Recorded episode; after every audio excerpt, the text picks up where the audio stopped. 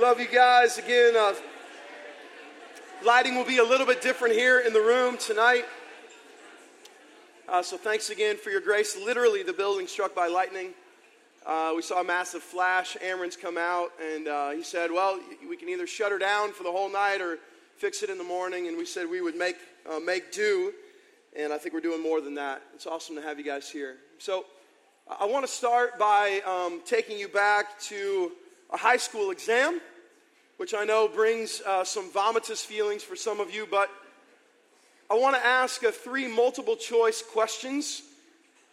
You will align, my guess would be, with one of the answers to this, and by applause, we'll figure out where everyone stands, okay? So let's ask our first multiple choice question. Here we go. How many times a day do you shower, okay?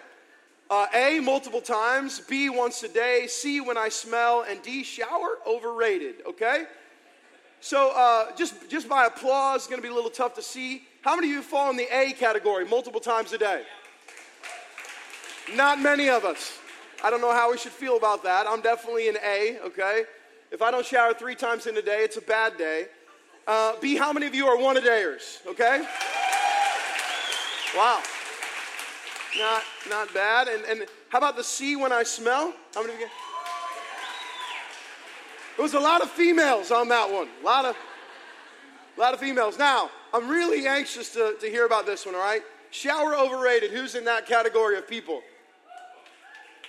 All right. I wish we could see you so that we could talk with you a moment, but anyone who just cheered, the folks sitting next to them, I do apologize in advance, especially if they're not family members or friends, okay? But thankful for your honesty there. How about this next question? This is interesting. How often do you wash your car? A, at least once a week. B, once a month. C, when it rains. Okay? Some of you guys got a good wash in today. So how many fall in the A category? At least once a week. I mean, you love. Really? I mean, to me, there is almost nothing better than a washed car. Okay, love it. How many of you are in the once a month category? Oh my goodness. When it rains? Oh, horrible caretakers. Bad stewards. It's biblical. Okay. Now I'm really, really interested in our third question here. How much time a day do you spend on your appearance? Hair, clothes, makeup, etc. A, less than 30 minutes. B, at least an hour. C, don't ask, don't tell, okay? I'm giving you seers and outs, you know, because some of you may fall in the 2 to 3 hour category. How many of you, it's less than 30 minutes a day you spend on your appearance? Wow. Wow. A lot of proud folks about that, okay? B, how many people spend at least an hour?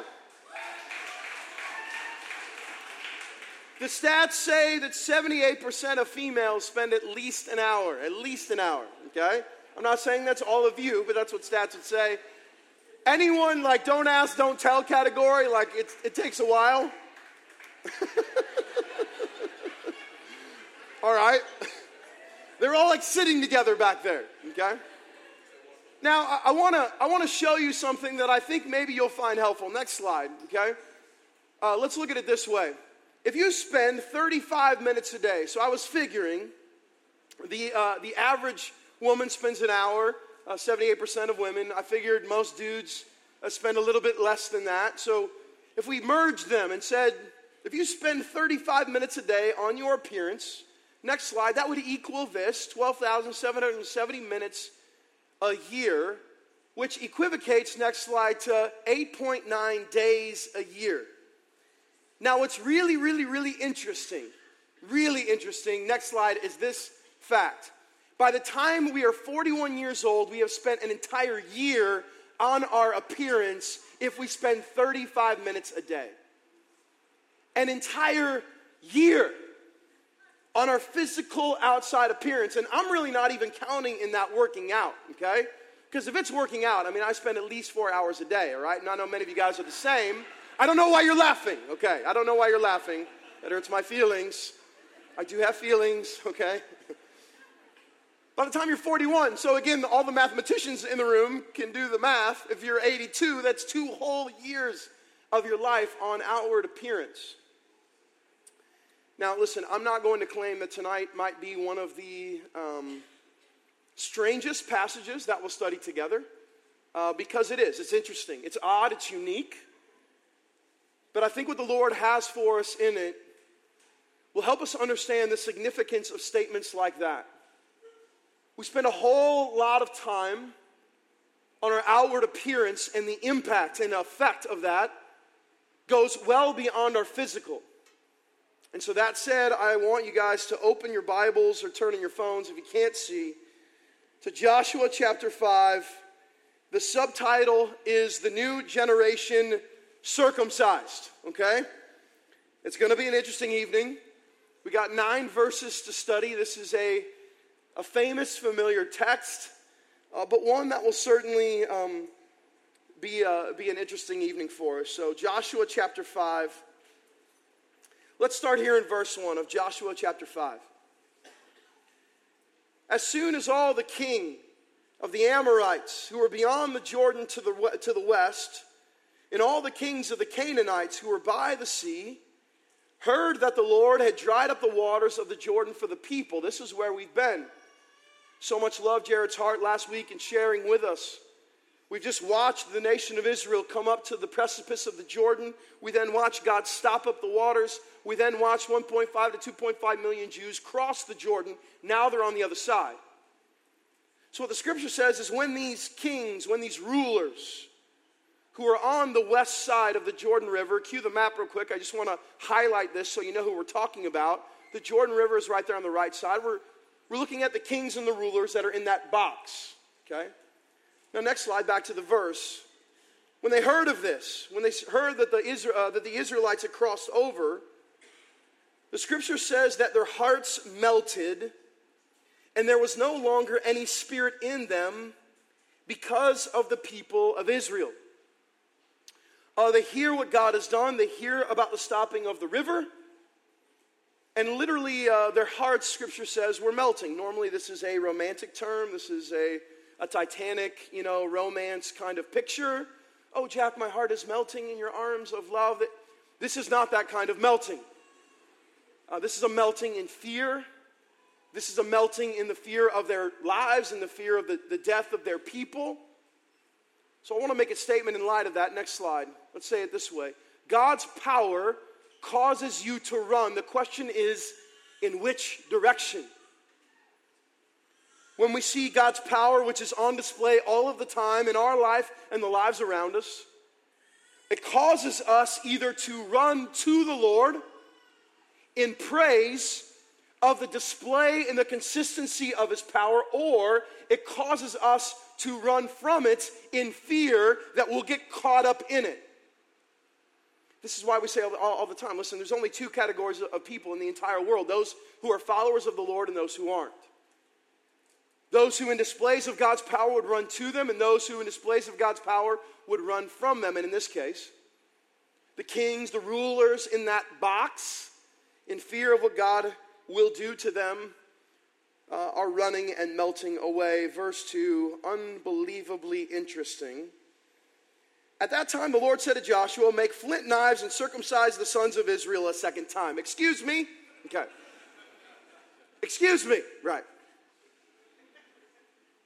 This is just an odd situation. It's odd for many reasons, but let's just go ahead and state the elephant in the room. Like, they've just got on the other side of the Jordan, and they're ready for conquest. They're in the promised land. They're going to inherit this land. I mean, it's theirs. And then God makes the seemingly odd request, make flint knives, circumcise the sons of Israel, but not just that, do it a second time, which there's a whole lot of explaining that we need to do in light of this. So I want to help us a little bit by highlighting the 3 things that we're going to walk through, okay?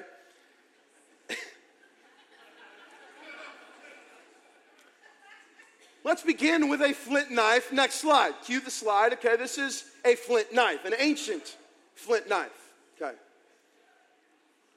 This isn't Mercy Hospital's procedural tool. Okay. We've seen the use of a flint knife before. This is probably obsidian stone, which was a a common stone of the day. It was the common tool.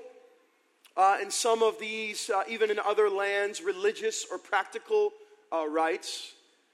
But the flint knife was going to be the tool in the situation for, no other way to say it, this mass circumcision. Okay. But next slide, I want to deal with the next highlight, and that's the understanding of circumcised. I'm not going to go into the fullness of the procedure itself, but I will tell you this, that circumcision wasn't created by the Israelites. The Egyptians were practicing circumcision. They would do it often later in life, in puberty, okay? But the Israelites, and specifically the Lord, used circumcision as a powerful symbol. And I want to go back to Genesis to show you the powerful symbol in Genesis 17. And God said to Abram, "As for you, you shall keep my covenant, you and your offspring, after you throughout their generations. This is my covenant which you shall keep between me and you and your offspring after you." Look at this. "Every male among you shall be circumcised." Now the covenant is with Abram, Isaac, and Jacob, his sons, and all the Israelites that would come after. And so what God is saying is, circumcision is going to be a part of the covenant. Verse 11, last slide, please. "You shall be circumcised in the flesh of your foreskins, and it shall be a sign of the covenant between me and you. He who is 8 days old among you shall be circumcised." Different than the Egyptians, the Israelites would go on the 8th day to be circumcised. I was talking with a friend earlier, okay, who shared that they actually did this for their son, waited to the 8th day to have some, Old Testament biblical roots. Pretty cool stuff. Next slide, verse 13, or verse 14, actually. Here's how the scripture ends. "Any uncircumcised male who is not circumcised in the flesh of his foreskin shall be cut off from his people. He has broken my covenant."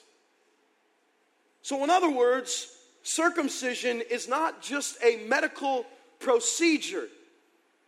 Circumcision for the Israelites carries with it tremendous weight. Here's the definition. Let's say it this way. Circumcision was a physical symbol of the covenantal relationship between God and the Israelites. And because it was a patriarchal nation, the males, in this case, represented the covenantal relationship between a family and the Lord. Okay. So circumcision was used for the males. But now let's deal, next slide, with the final component here a second time. Okay? I know there's, my guess is, a lot of thoughts going on in your mind. A second time is not pointing to a, for lack of a better term, a re-circumcision, as it were. A second time is referring to what we're getting ready to see, that there is a nation or a group of people that have died off, and because of their disobedience, it left sons who have yet to be circumcised. We'll see in detail here in a second. So just to clarify, a second time isn't a re-circumcision, but rather the first time for a new group of people. So what happens? What does Joshua do with this odd request? Verse 3. "So Joshua made flint knives and circumcised the sons of Israel at Gibeath Haaraloth," which literally means hill of foreskins. True story. That's what it means, okay? Okay? If you look in the subtitle of your Bible, that's what it says, all right? Why? Because this was a massive circumcision, okay?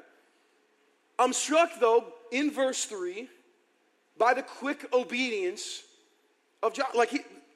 I'm imagining all kinds of things, like Lord, are you sure? Is this really necessary?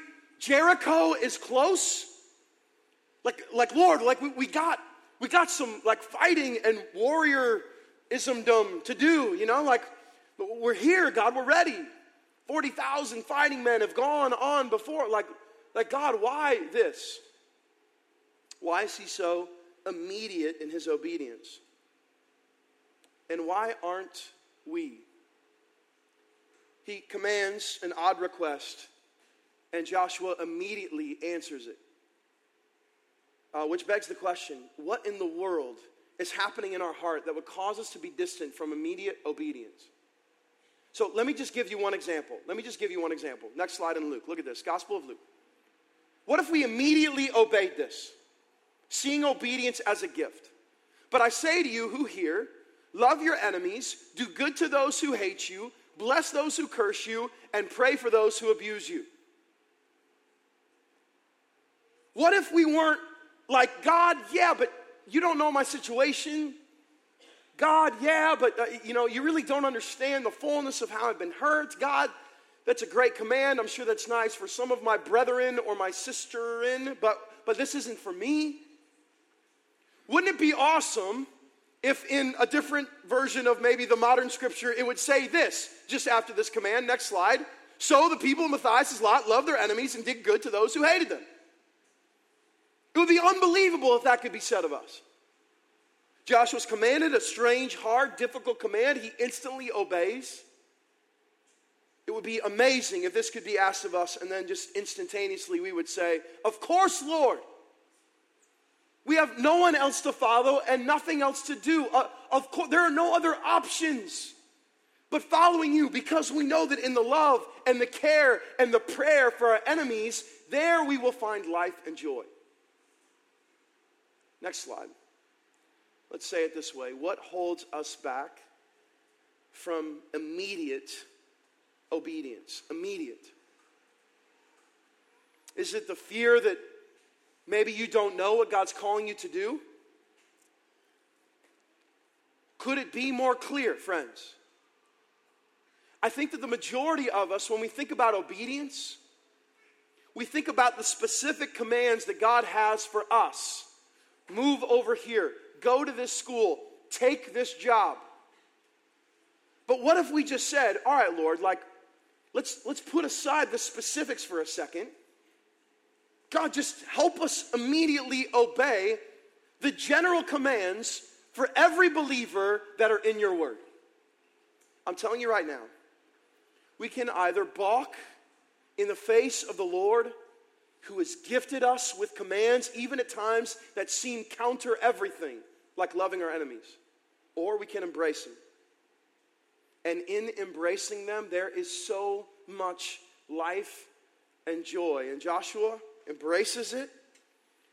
Just so we're all on the same page, this most likely wasn't just Joshua. I'm sure there were others empowered. Okay, it would have been a very, very long day, all right? Let's look at verse 4 and 5 collectively now. And this is the reason why Joshua circumcised them. All the males of the people who came out of Egypt, all the men of war, had died in the wilderness on the way after they had come out of Egypt. Okay, I was just mentioning this a minute ago, verse 5.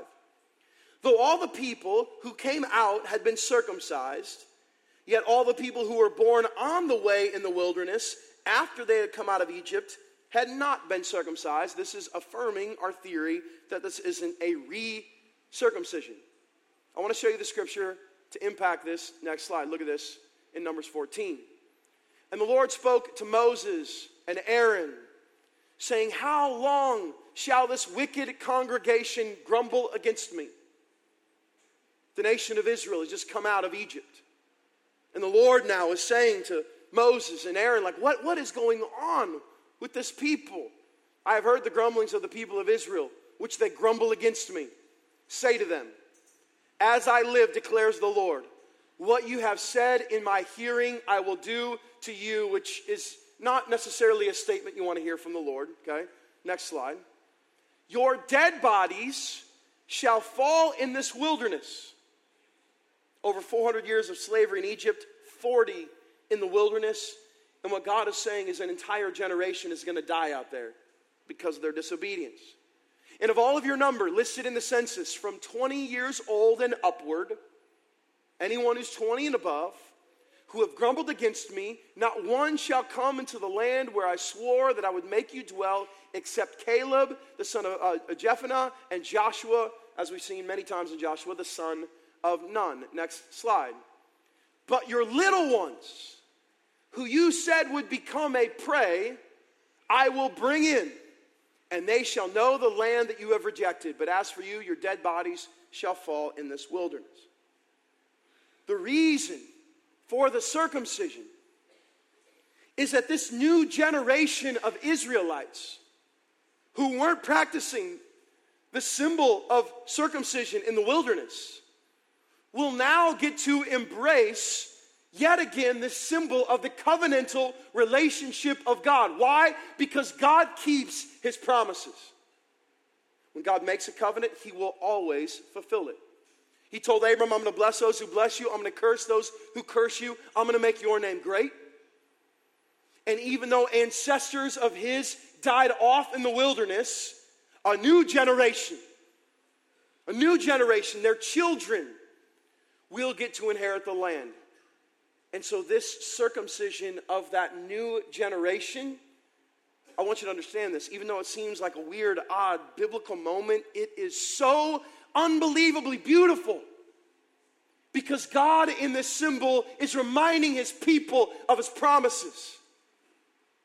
And I'm here to tell you today, listen, my friend, God is showing you all around you all the time how he continues to fulfill promises. The very fact that you can call on his name in prayer, and that you can sing out his name in worship, and that you can call on his name in praise, is truth in and of itself that he has kept his promises, that he has remained merciful and gracious when he should have killed every single one of us at the mere thought of one sin.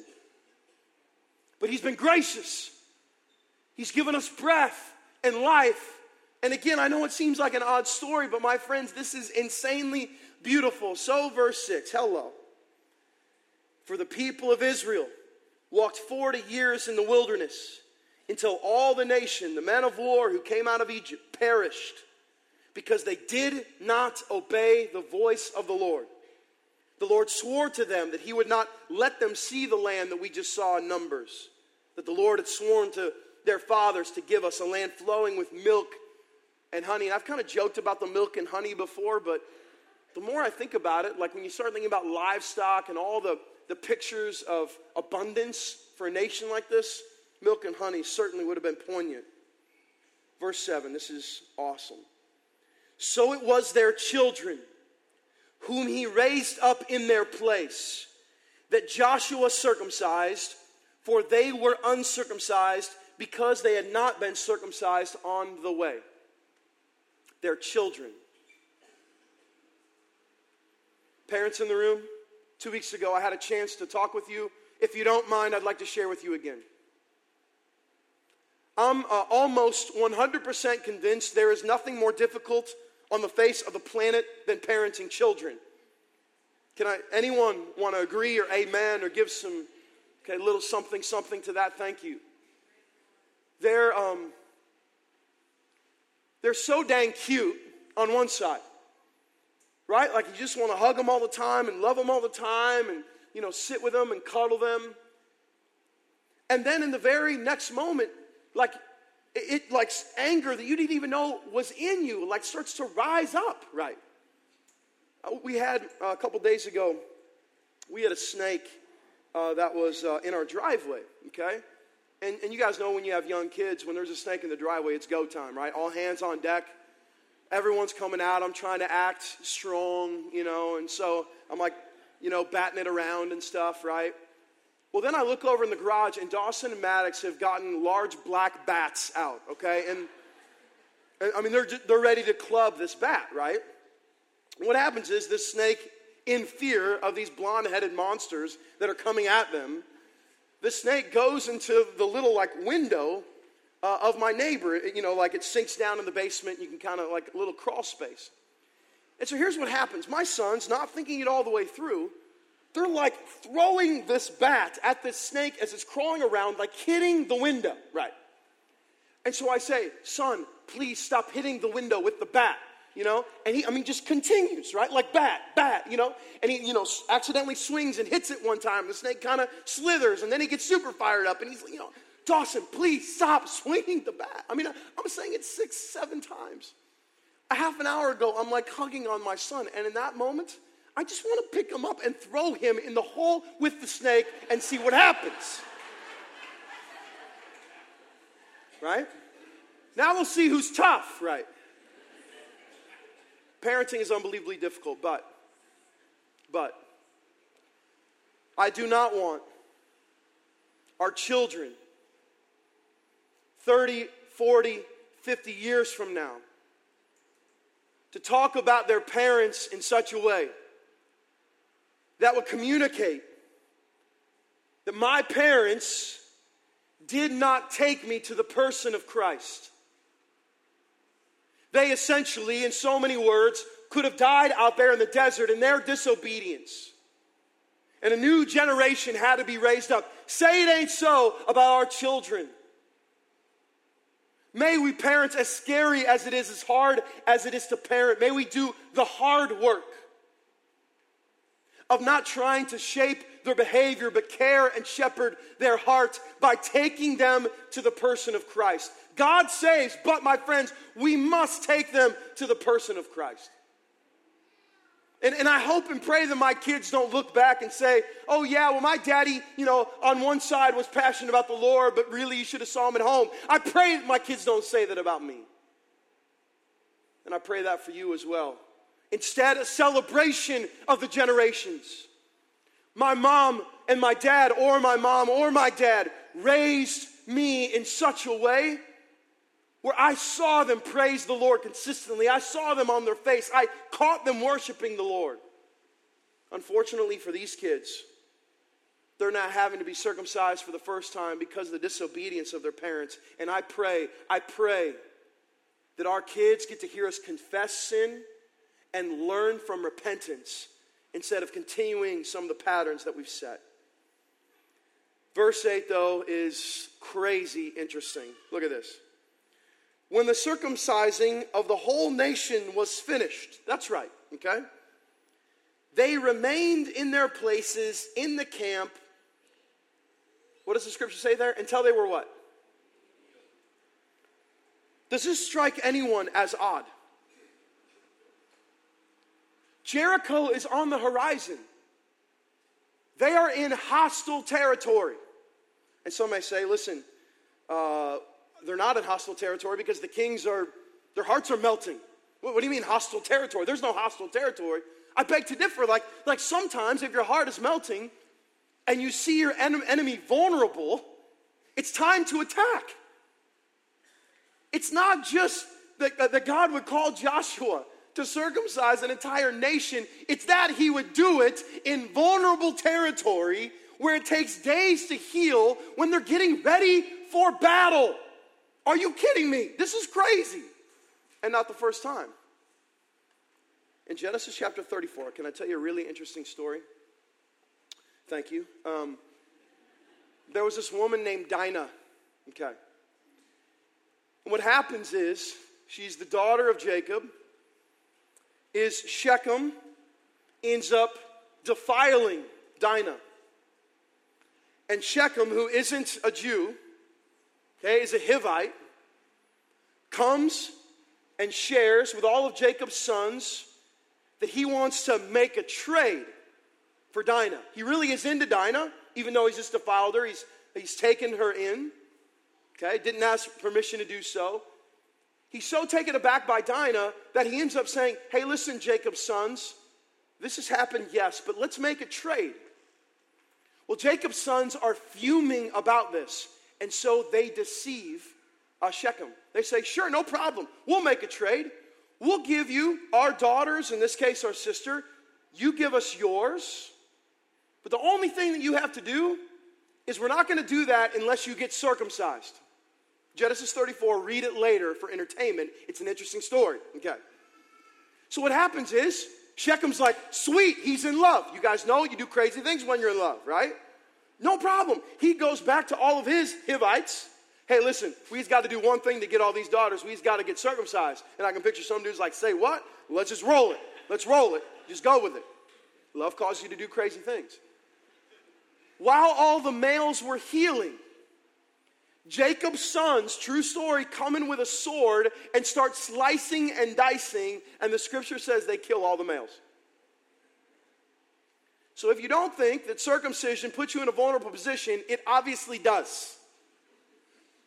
And now you have the whole nation of Israel waiting in vulnerability, but in an insane place of trust. Isn't it true that some of the times that you felt the most vulnerable, the most exposed, the most not backed up, have been the times that you've learned the most about what it really means to trust in the Lord? The times where you felt like you were on the cusp, where it could all go awry. And in that precise moment, it was when all of a sudden you learned something about the trust of the Lord that you would never, ever, ever want to replace. This is that moment. It's a defining moment for the Israelites. They answer the bell, and now they're healing. But verse 9, I think, encapsulates this whole story. And the Lord said to Joshua, "Today I have rolled away the reproach of Egypt from you." And so the name of the place is called Gilgal to this day. Here's what the Lord says to Joshua. All of the past from Egypt, all of the slavery, all of the ridicule, all of the condemnation, all of the things that the past represents, today in this covenant, I have symbolized the rolling back of all that reproach. Today, the Lord is saying it's a new day. And I know many of you guys right now in this moment are like, okay, Mark, this is really, really nice. I'm thankful to have learned this story. I now will be able to answer some Bible trivia questions, because certainly this is in some Bible trivia. What does it mean for us? If you don't mind, I'd like to share with you. Because if you came here tonight, and if you've been listening to this and you think that somehow this isn't for you and I, right now it's time to wake up. The ancient understanding, again, of circumcision is this. Next slide. Circumcision was a physical symbol of the covenantal relationship between God and the Israelites. But hello, look at this. Check this out. Next slide. In the New Testament, Galatians 5. For in Christ Jesus, neither circumcision nor uncircumcision counts for anything, but only faith working through love. Now, why would this be important in the New Testament? Because what happened is, after Jesus comes, people then still believe, after his death and resurrection, that you have to still be circumcised to be a part of the covenant. Do you guys understand? That there's still something physical that has to occur to be claimed with the covenantal people. But, next slide, hello, check this out in Philippians 3. Look out for the dogs. Look out for the evildoers. Look out for those who what? Come on, what? Mutilate the flesh. Do just what we were just talking about. For we are the circumcision. How about that statement tonight, right? Who worship by the Spirit of God and glory in Christ Jesus, and put what? Come on, what? No confidence in the flesh. Everything in the old covenant, symbolic in the flesh, to set up what the Lord would do through his son Jesus in breaking down the wall of hostility and giving us a covenantal relationship that doesn't need a physical symbol. Are we together? It needs something else. Next slide. Beautiful stuff in Romans 2. For no one is a Jew who is merely one outwardly, nor is circumcision outward and physical, but a Jew is one inwardly. And circumcision is a matter of what? Come on. It's a matter of the heart, by the Spirit, not by the letter. His praise is not from man, but from God. In other words, the Israelites in the old covenant, the symbol of their relationship and covenantal symbol was circumcision. But now, Instead of the rolling back of physical skin, now what God has done in his son Jesus is roll back the hardness of heart, roll back the sin, and save us. For by grace we have been saved through faith. There's a new covenant. And next slide, let's say it and phrase it this way. The new covenant is not characterized by an appearance change, but a heart change.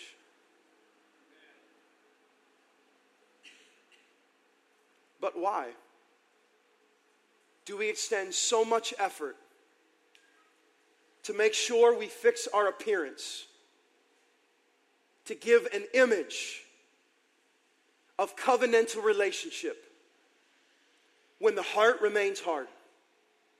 You see, as much time as we spend on the physical appearance to look nice, I want to contend to you, church, that those who claim to be followers of Christ spend way more time working on the outward appearance, that those who see us might say of us and think of us, oh, they are a covenantal people. They're God followers.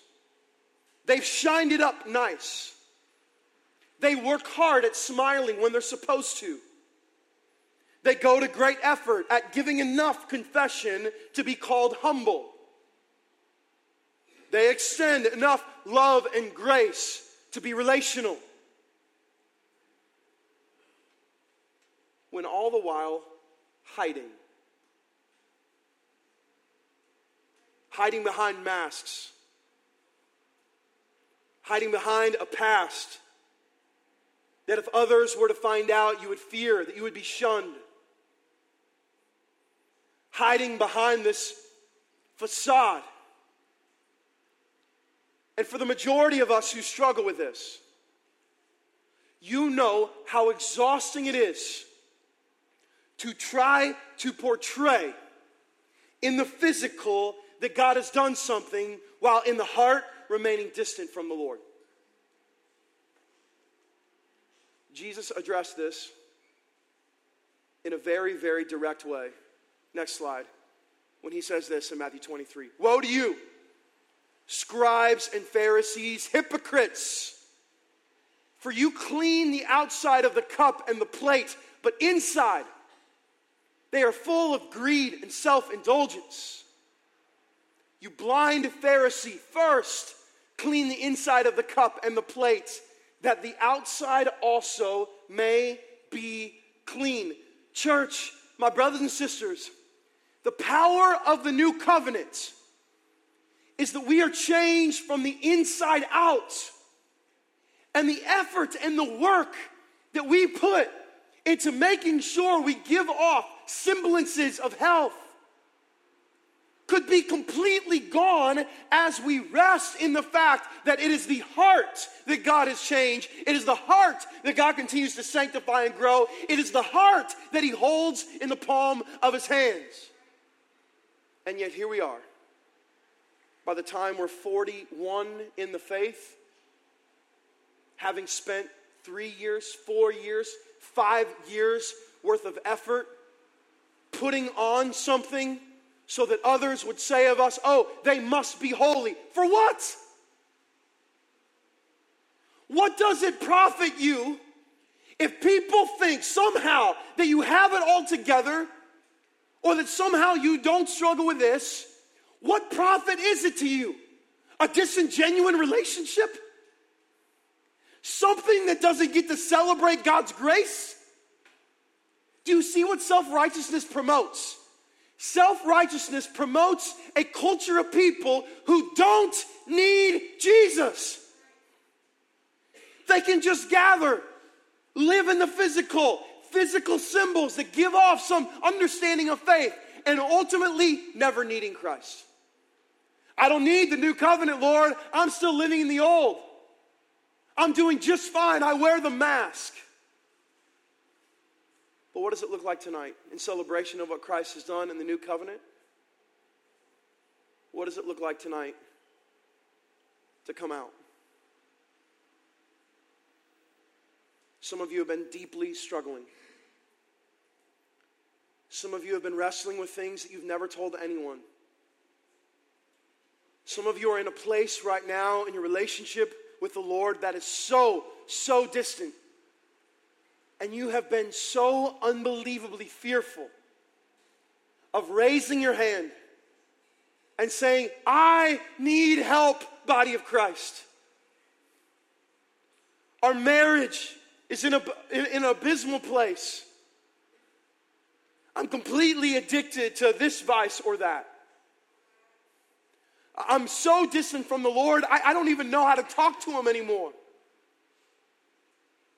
Brothers and sisters, listen, why? Why would you hide it one more minute? The Lord already knows every facet of your heart. It's the power of the new covenant. He knows everything about you, and yet somehow still offers grace and mercy, though you deserve and I deserve death. Church, one of the things that we're so passionate about here is that people can raise their hands and not have stones thrown at them. Is that people can confess sin and desire to walk in repentance. Is that people can confess what seems to be the hardest things to confess. One of the things we cherish in this body is that we can do that together. So my friends, why? You go home even from nights like this exhausted. I shook a few hands, I smiled at a few faces, I was able to get in and out of there. No one asked me a real question, but why? To what end? The power of the old covenant and the symbol of circumcision was to show you and I, hundreds of years later, the power of what the gospel has done. It has exposed our heart. And in the exposing and the revealing of our heart, through the power of Christ, has changed it, has softened it, has made us more like the person of Christ. I'm imagining 30, 40, 50, 60 of you that have been holding stuff inside in fear of giving off a wrong physical impression. I'm picturing you tonight, right now, first crying out for help to the Lord. Lord, I'm exhausted. Lord, I'm tired of portraying something that I know I'm not. God, please change my heart. And what I'm picturing physically is shackles coming off. I'm picturing that no longer is this verse and statement about you. I'm picturing it's for freedom that Christ has set us free. I'm picturing all of a sudden the joy that comes maybe even in just the beginning of the process of repentance for you. What does it look like tonight to cry out for help? Let's stand together. Let's stand together. So, I'm going to give you that opportunity.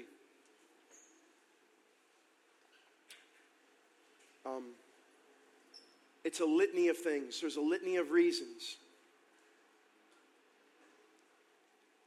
But right now, if you're like, I'm in desperate need of help. I don't know what to do. I don't know what's next. But I'm holding things in, and I desperately need the help of the Lord. I'm going to ask you to be bold tonight, not so that others can look at you, but so that others can pray for you specifically. We believe in the power of prayer here. If that's you here tonight, and you're just like, I'm distant, I'm struggling, I don't know what to do, just raise your hand in boldness. This is a courageous move, I understand. Those of you that see hands around you, could you just kind of extend a hand to them? Maybe even put a hand on them. And we're going to spend right now a couple minutes praying in power that God would change their heart. So if you see some folks around you right now, come on, pray it out in power over these people. Yes, Lord. Thank you, Father. We need you, Lord. Pray for courage. Pray for strength.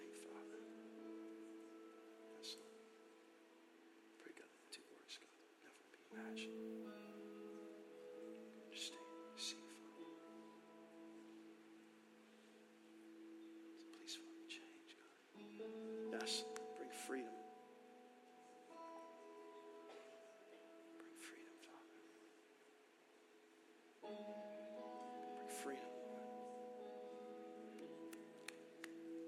God, free the captives tonight.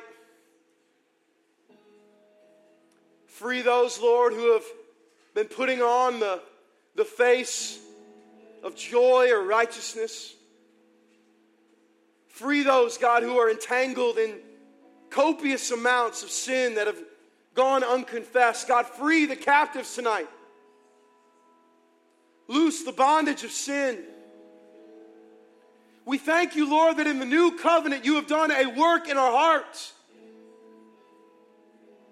We thank you, God, that it is grace that wins the day, that love wins the day, not our sin.